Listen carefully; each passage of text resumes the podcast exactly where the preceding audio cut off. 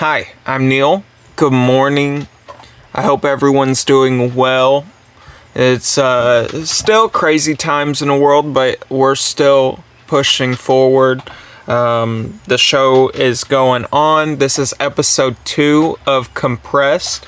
It's a show where I'm speaking about micro music production tips or micro music production lessons that are extremely helpful and can push you forward as a music producer. This show's for beginners. This show is for intermediates.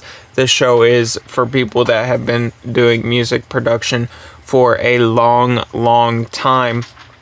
Today, we're talking about limiters and we're talking about them. Sorry if you hear hear like food showing my dog's right next to me eating. But we're talking about limiters in a way no one else is talking about limiters.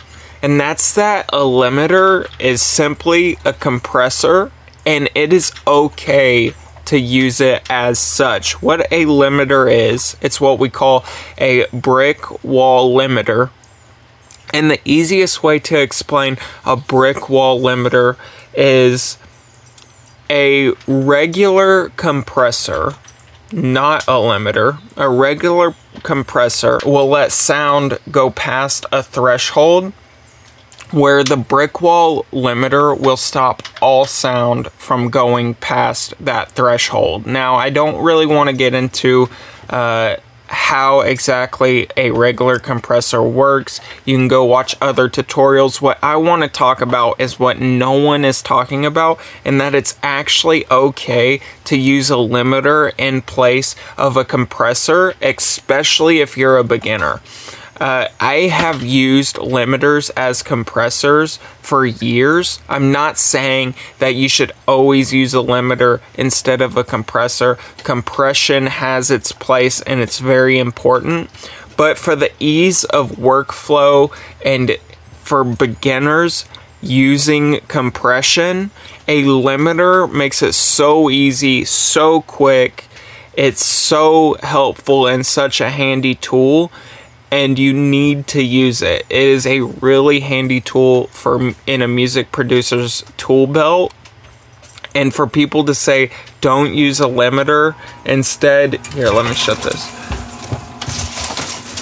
for people to say don't use a limiter, use a compression, I think it's actually hurting people as they learn music production. It's hurting your workflow because you have to take extra steps to add ratios, add knees to the compressor where whenever you're in the writing process, you just want to get things done like lickety split quick.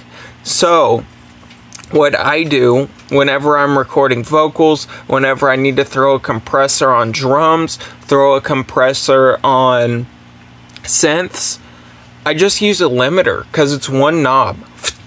Turn it down. And then in later on, after the song has been completed, it's getting close to completion, you want to start focusing on how do I make this sound good?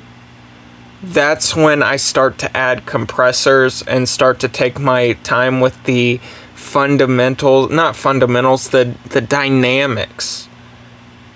That's when you start to add compressors instead of limiters.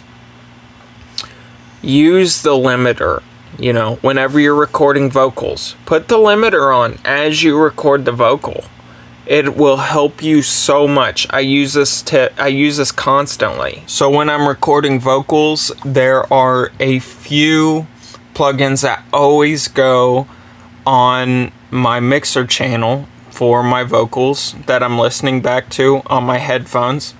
That is uh, the Fruity Parametric EQ2 and I cut the low ends, I boost the highs in most cases it, it helps me with doing vocals but it also depends on your mic. And then i add a limiter uh, so that my voice comes through consistent.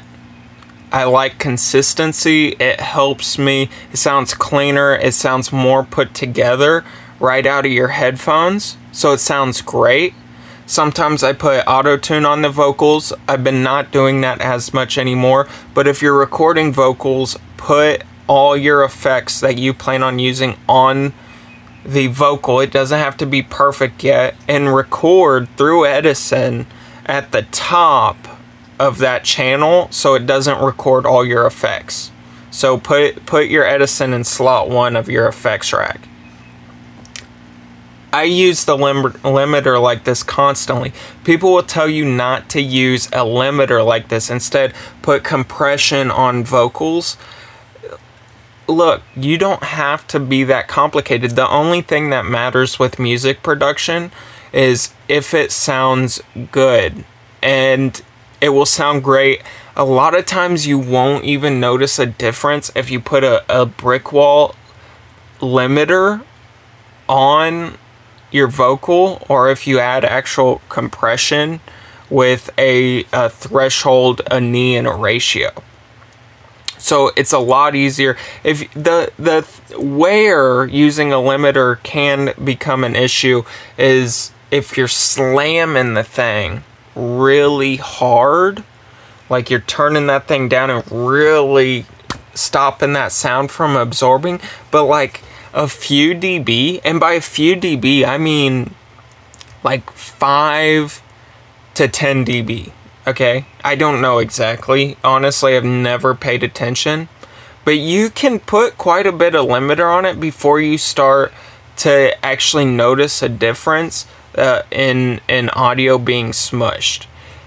And like I said, use a limiter for speed and then later on, if you say, hey, this doesn't sound as good, then add a compressor. But don't just go to a compressor because everyone's saying you should use a compressor. Do what is wor- best for your workflow. And for me, that's speed. So that's why I use a limiter. This is how to use a limiter the way no one else is talking about it. I hope it helps you out. If you have questions, let me know down in the comments. Like this, subscribe to the channel, follow along on Instagram. Uh, thank you for listening to the podcast. Thank you for listening to this on YouTube. Have a blessed day, guys.